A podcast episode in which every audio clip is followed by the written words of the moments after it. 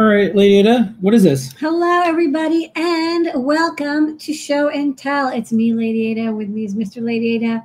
We're going to check in with people from around the community, see what they're making, hacking, 3D printing, what they're soldering and sewing. All sorts of S's here on this rainy New York night. Kicking off, we're going to start with Kevin from DigiKey, who's going to give us the DigiKey update. Hey, Kevin, how you doing tonight? Hey, guys. Happy day. It's just another day. It's good to see you. So, rainy night in New York, snowy night in Minnesota. What can we? What else can we ask for? And it's very, very peaceful. I like it when it rains. Different forms of water. There's, at least it's not chunks of ice right now. At least. Yeah, it's not too cold. It's just snowing. It's actually kind of peaceful. Yeah. Okay. All right. Well, what's going on inside?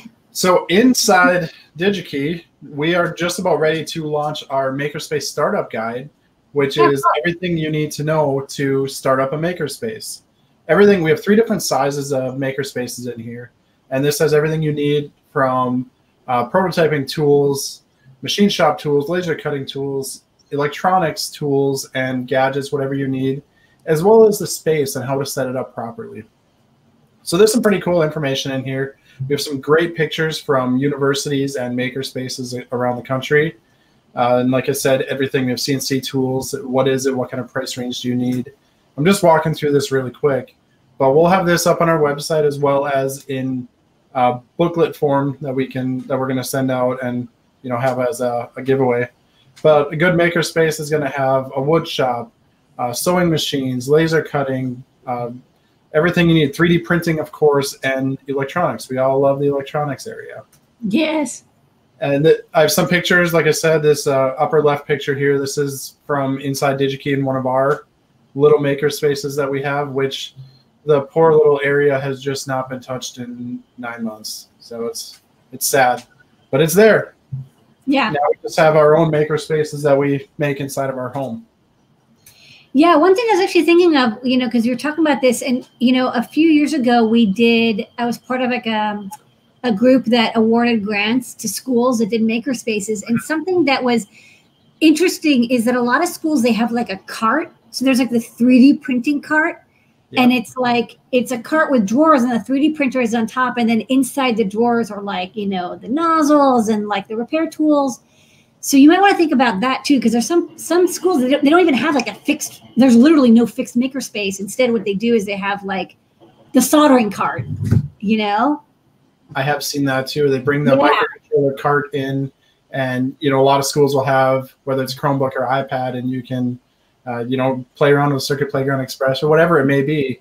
Learn how to program like right on the and stuff. That, because it's like, you and I are like, oh, he's like, oh, it's a makerspace. But a lot of schools, they actually didn't have a little makerspace, but they had people would, this teachers would roll in a cart into the classroom to turn it into like sewing day. Yeah, we did that at one of the local schools. Is they had a soldering cart, and we brought it in actually to their media center, and we did kind of a learn to solder with a group of about 20 kids, and it was a lot of fun. Cool. But yeah, the cart thing is a great idea. I should actually add that to this document. That's a great idea. Yeah, because you've got like a cart behind you too with the you know, the 3D printer on top of it. My little Craftsman cart can roll around, and I can bring it out in the living room. Yeah. So awesome. we have three different sizes of makerspaces in this document. We have the micro, the standard, and then a mega makerspace. Really, this is the ultimate makerspace. Oh, that's awesome. Everything you needed, and it's just, that would be something that a big university would have, or a large company would sponsor. Yeah. But it kind of breaks down what kind of products you need and what kind of equipment. And then we just, the last couple of pages are just some grid paper to design your makerspace or create notes. And then, you know, of course, we have an ad on the back of it. But this is something that DigiKey's created, and we're just about ready to push it live. So I thought I'd give a little sneak peek into it. Very cool. Let us know when it's live. We'll get the word out. And one of the things, you know, everyone should look at, don't let a crisis go to waste. So you have now probably until the spring to do a lot of fundraising and do a lot of planning. One of the hard things is running a makerspace and then running it as a business at the same time, because you have to be an administrator, then you're also there yourself. Kind of like, you know, we don't get to do enough electronics because we're making the electronics or doing an electronic company. But you have some time between now and, let's see, at least for a chunk of the winter, probably before you're going to be having a bunch of people in one spot. So yeah, it's a good time to set up that website, that mailing list, codes of conduct, fundraising, all the things that you want to do. You can use maybe the winter break doing that. So this is really good timing. Okay. Yeah, exactly. Even like a university getting ready for next fall. You know, find the space, get everything ready, just like you said. Prep yourself. Yeah, you can only binge, you know, TV so much. This is something that you could do that's productive. All right. Making is so much funner than TV. It is. I should say more fun. Funner isn't really a good word. It is. Publishing and sharing the things that you do. And, you know, by its nature, the maker movement, we do that. We share stuff. So. And watching what other people do, it's incredible. Yeah. You don't get good ideas unless you're around other people that are doing things, I found. All right, sweet. Thanks for the update. You bet. You guys take care. Have a good evening. And we'll get the word out once this is shipping. Yes. I will let you guys know. All right. Okay, next up, Scott. Hey, Scott. How you doing? Doing pretty well. Made some progress on the grayscale e-ink that I wanted to talk about. Yes. So I got my production MagTag, which is exciting. And I was talking with John earlier, and he was like, oh, it's weird, like the gradient. So on the bottom here in the actual image, there's like a black to white gradient here. Mm-hmm. And the question is how does CircuitPython interpret it? And the thing at the top was like a reference gradient that he had put in to figure out, kind of like reverse engineer what CircuitPython was doing. But it's very weird because like the white section here is like very narrow. It's not like quarter chunks. And so I looked in the code, and the code, there was a plus where I expected a multiply. So we were like not accounting for like the blue portion of this gray color component. Yeah. So the bottom is the fixed version. So you can see that it's not perfect. Like it lines up in the middle perfect, but the two in the middle are smaller than the outside ones. And I confirmed in the source image that that is actually true. Okay. So the gradient from black to white in the original BMP is not linear. Exactly, it's like, linear. It's like sinusoidal or whatever, sigmoidal. Yeah, I mean, I was looking for a specific value, and I like did not find it like in halfway between the middle and the end. So I think I fixed that. And then you just requested the busy status, so I'm in the process of adding a busy property to the e-ink e-paper display class. You've always wanted to have a clock that's e-ink, and you know part of that is sleep mode and knowing when the e-ink is awake or needs to be put to sleep. That's going to be part of it. So it's all small steps to getting towards this perfect clock that you've always wanted. Yeah, I'm excited. Hopefully tomorrow I'll actually get the time showing on it. Yeah, this is a team effort. Scott says he wants to do something. Everybody in Adafruit gets together and like we make it happen. Yeah, it's exciting. It's exciting. I was joking earlier that there's still so many things I'd love to see. So yeah, already replied on Twitter to somebody that I want to see CircuitPython bare metal on the Raspberry Pi 400 in particular. Yeah, that would be really cool. I've already subscribed to it in Adafruit, so I'll get one when you've got them. You and 6,000 other people. And everyone, stay tuned for a lot of Scott and team's handiwork. The MagTag is a really good example of what you can do with the ESP32 S2 circuit, Python, and e-ink combines it all. So, internet stuff, IoT refrigerator magnet. It's not just like a Kickstarter that failed. It's actually real. Yeah, and I think I'm actually very excited that it's giving us an excuse to do all the sleep stuff. I think low power is really hard to do easily, and I think we can actually like our goal is to make things easy. And because so much of what we do under the hood is dynamic, we should actually be able to do pretty well easily for you, instead of requiring you to like think about it yourself. So I'm excited. Yeah. It's going to be really interesting to see how well we can do with that. This is cool stuff. All right. Well, tune in tonight for MagTag debut on Ask an Engineer. And Scott, thank you so much. All right. Thank you, Scott. Thank you. All right. Next up, now I'm Pedro. Pedro, what you got going on? Hey, guys. Hey, folks. Oh, man, I'm so excited for that clock. Hey. Jeez. All right. So go to the overhead. Right. So update to the Raspberry Pi high quality camera case. We now have the BrainCraft on there. running TensorFlow. So this is the really cool example that Lamar and Melissa had going. So it's running the object recognition demo on here. So we have the little Pi cam on there, and it might look a little different. We updated the case because you know how we do right after releasing the project, we don't let the feature creep get us. So I did a nice little acrylic case on the front and on the back. And then just do a quick little demo here. I really like how good it is at detecting spherical objects. So let's see if this works. How close do I have to be to this? That's right. Good softball. Yeah. This one is what impressed me the most. Hey, what about the pumpkin? Oh yeah, that was supposed to be the next one. Larger art, larger round thing. We thought it was the pumpkin too, but maybe it tricked us. It's really a what is this? It's not wrong. Right? So it's really specific. I really like how, because my favorite apple is the Honey Crisp, so I always got to make sure that those are identified correctly. Now you know, right? Yeah. And yeah, then, you gotta be in the mood for them. You know what I mean? Like my kid likes those. They're too sour. When I was a kid, I loved Gordon Smith, but now I don't. Yeah. I liked sweet stuff more when I was a kid, but now I like sweet apples. And I like sour apples. Who knows? So we'll try to see if we can get our dog Rufio here. You're using the camera. You do that camera or this camera? Yeah, you should. No. This is a good idea. Right? He's like, what's going on? Hey, no. What are you? No. What kind of dog are you? We know what kind of dog is. Machine learning is you have to wrangle the pets. All right, so what are you? Oh, no. He wants to play. He's excited. He wants to play. He has a very specific idea about privacy policies. Yeah.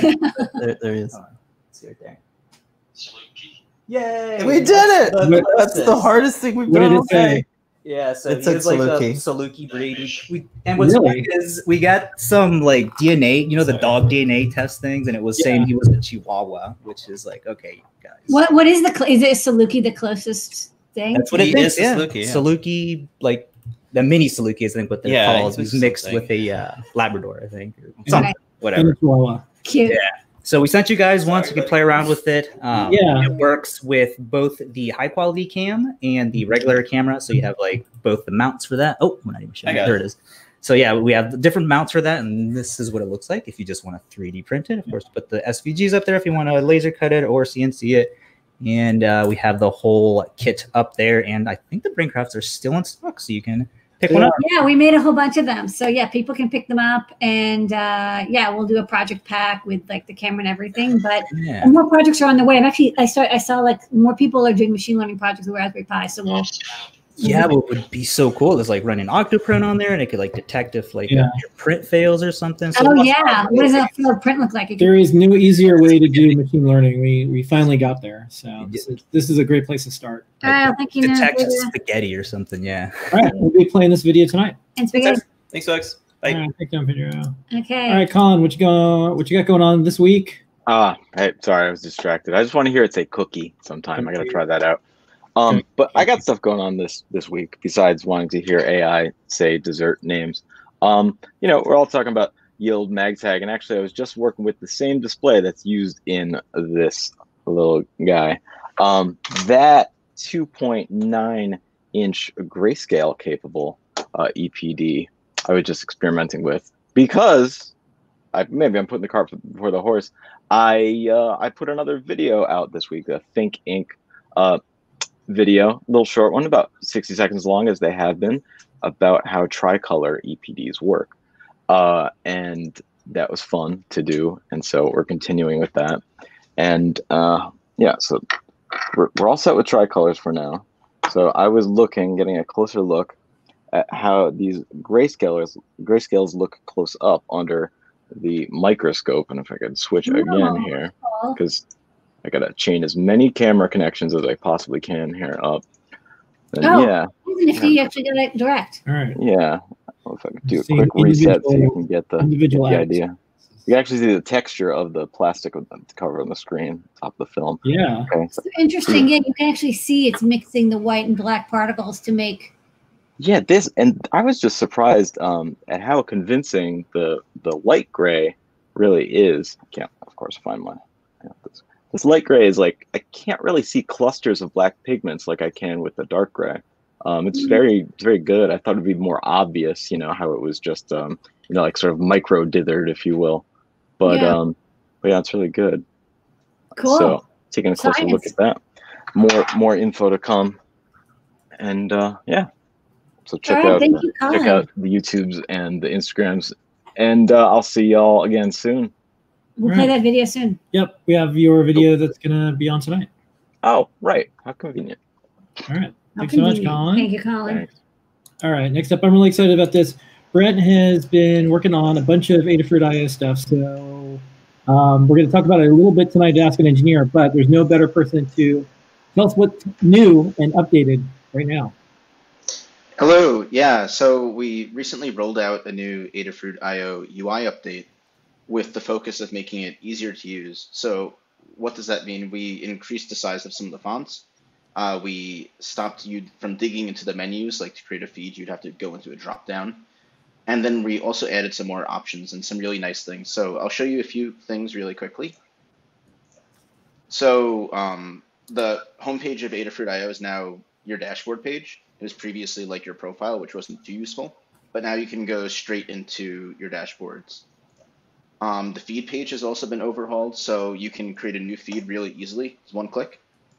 And you can also create a new group. It's another click. And then all of your feeds, like I have a ton of feeds. I know, dude, what's going on here? Look, you work on Adafruit IO for like 2 years, and yeah, you have all these feeds. But not only are you a user, these are like every number one user. And you can see when, how long you used it, because some are like 2-year-old feeds. 2-year-old projects, right? Yeah. Like when I wrote stuff. So I have all my feeds. This is your default feed group. But if you're building something like a weather station, you want to add a humidity feed, pressure, temperature, or whatever sensors you have. So now all of the groups are separated from each other and visually different, which is really nice. I like that the key is right there, so you can see the key and the value and the work. It's very concise. Yeah, it's definitely much better than it was before. Triggers, there's also been some updates. You can create a trigger way easier. There's a button, and then there's another button that lets you do reactive or schedule trigger, and schedules like this new advanced cron job, so you could do it daily, weekly, monthly, or even yearly. And instead of having an RTC or relying on your board's timer, you can actually just pull from Adafruit.io. So dashboards are the main thing that changed. Wow, so looks so good. They look really different now. The colors are much more bold. They're easier to see. I'm colorblind, so they're actually much easier for me to see. Oh, I know that. Yeah, I know that Tyler, who did a lot of the design, he used a lot of these like testers that go through your color and contrast to make sure that they're really legible. Yeah, I haven't had an issue since it's been updated. I didn't have an issue previously, but now I definitely don't have an issue. We also have a dark mode now. Like Adafruit IO was previously on a dark mode, and all these colors were blue. But now they're all green, and they're much more legible. The fonts are larger, as I said. It's a lot nicer, and you can flip between on and off. This is great. And if everything on Adafruit IO is privacy sensitive, so by default, everything that you put on Adafruit IO, everything you share is yours. But you can click a button and make all of the feeds connected to the dashboard public as well. And then if you're using this, you go to io.adafruit.com and you can sign in with your Adafruit username. And if you have an issue with this, you would go to the Adafruit forums, which are at the top, go to the Adafruit IO subforum, and we have a thread for feedback and issues. And you can see we're actually, Justin's in this and adding to it, and there are actually some features that I just showed off that weren't on it this morning. And if you're encountering an issue or a bug, or you have some feedback like, oh, I think this color should be this color. So just head over to the forums. Yeah, you know, we're doing red lines now. We like to ship and then fix, of course, but we don't want to delay. We want to get it out there. So if people, you see issues or bugs, just politely let us know, and we'll probably be able to fix it in a day or two, you know, a business day or two. Just be cool, because like we did a lot of work on it, and we'll get to it. And we did a lot of testing, but we may not have tested absolutely everything. So that's what our users are so helpful with. Yeah, definitely let us know. Okay, cool. All right, thank you so much, Brent. And I'll have some stuff on site tonight's Ask an Engineer. Sounds good. Thank you so much. Absolutely. Thanks, Brian. All right, next up, JP. And JP's. That's me, and that's my thing, my little MagTag right there. Yeah. So I too have been playing around with these, like we were talking about. Scott was saying I've been going through and kind of figuring out some of the details of how the graphics work, which is something I like to do with these things as I'm approaching them. So right now, what I'm working on is a little bit of a slideshow, sort of a simple slideshow player. And on the MagTag, we've got 4 buttons down here. We've also got 4 NeoPixels. So I started playing around with those, like just being able to use a button to turn the lights on and off for fun. And also to give me a little indication when I hit the next button that it's loading an image up. So there's that, that sort of delay there. You know what's going on. So here's the Adafruit logo, just done sort of Apple, old school Apple logo style with the 4 shades we have of white, dark gray, light gray, and black. And then this is a version of it where I've done some dithering to the same sort of grayscale instead of right. I'm doing some dithering, but again with 4 sort of real colors to work with plus dithering, you get some fairly smooth looking graphics, which is nice. Also using them, I kind of like these sort of flat colors that we can use. That's just something you wouldn't really be able to do with dithering, is to do that sort of nice medium gray that's a flat color and a little bit of stroke on there. Cell shading. Yeah, I think exploring those kinds of images will look good. Here's a head cut image, which is that New York or Wall Street Journal rather. That was great. Which I think those will look really great on this. And this is this upcoming president guy that I thought, I'm sure there's a woodcut for him because he's been in the public eye for long enough. And a side note, I actually saw that Wall Street Journal has been working with some researchers on auto-generating these. Right now, I think they employ 4 illustrators to do these by hand, but they've been working on algorithms to try to speed that process up. I think the Raspberry Pi got stippled, didn't it? Did it? Yeah, the Arduino. I think there was some maker board that got the stippling. That's pretty cool. Yeah. So that's what I'm working on, is both sort of simple slideshow code as well as this mind-blowing dithering with the 4 colors there from there. That's great. All right. Well, nobody knows graphics like JP, so yeah, come on to the show tomorrow, and I'll be showing more of this stuff and some of the techniques I'm using and ways that you can approach putting stuff on here, as well as just having fun exploring the MagTag. It's particularly effective are these magnets. I have this on a steel plate here, and I had to put down a piece of felt so that I could. No, they're really strong. Bang! That actually lifts a 1-pound steel plate. I know. Yeah. Yeah, we're going to go to the extremes instead of like, well, you know, the magnets should be really stronger. I really wanted to like hold up things. Now it's going to be like the magnets are too strong. Too strong. It's dangerous pulling things apart. All right. Sweet. Thank you, JP. All right, next up, I can get to a couple people. Liz, you want to take a minute or two? Yeah, we could speed round everybody here. So if everyone can keep it to like a minute, we can get to everyone. Hey, Liz. Hey, how's it going? Hey. So I have an Arduino. It's kind of dark for scale, but this is the Party Parrot now on 2 32x64 matrices. Kind of building on what I was doing last week with porting Blink and Jump. So right now it's the same 32x32 bitmap that I'd made for the smaller display, scaled up to twice its size. So that's why it's a little bit more blocky. But I was very excited to get this working. That was kind of a big thing for me last week. So just thought I'd share. Okay. Right on. And thank you, Liz. And thank you, Party Parrot. No problem. Have a good one. All right. My bad, Party Parrot. Next up, we're going to go to Natasha. Hello, Natasha. Oops. Hey, guys. Hello. Hello. I know about this project. Nice, yeah, I've seen this. I think you were tweeting about this. What is going on here? What is this? Yeah, so if you guys watch the VMAs, this is an element from Lady Gaga's, I don't know if you can see that. This is from the VMA. Costume. That was my Halloween costume this year. We have a fun side story about this, just to add to it. So the person who made this for Lady Gaga used to work at Adafruit. So that is, that's so cool. So by the way, this is like one of the things that we really like to see. So we have people that have worked at Adafruit, and then they like doing what they did so much, they started a company that just uses, well, they use more than Adafruit stuff. That's a lot of Adafruit stuff. They use Adafruit stuff, and they use that for props and for movies and for more. And the cool thing is being able to see that makes someone else want to make something. And that's exactly what happened. So anyways, side note. Yeah. So Yeah, so it was so much fun because actually I'm usually the designer of things. So this time I was actually just replicating what I saw. And it was so great because this was actually my first LED matrix. So I was able to jump in and find your GFX library and install it. And it was my first time using, I got the Itzy Bitsy M4 in there. So I was just like, bam, bam, bam. And all of the guides were great. And it was so cool. And it looked perfect. Yeah, it works. It's a real thing. Yeah.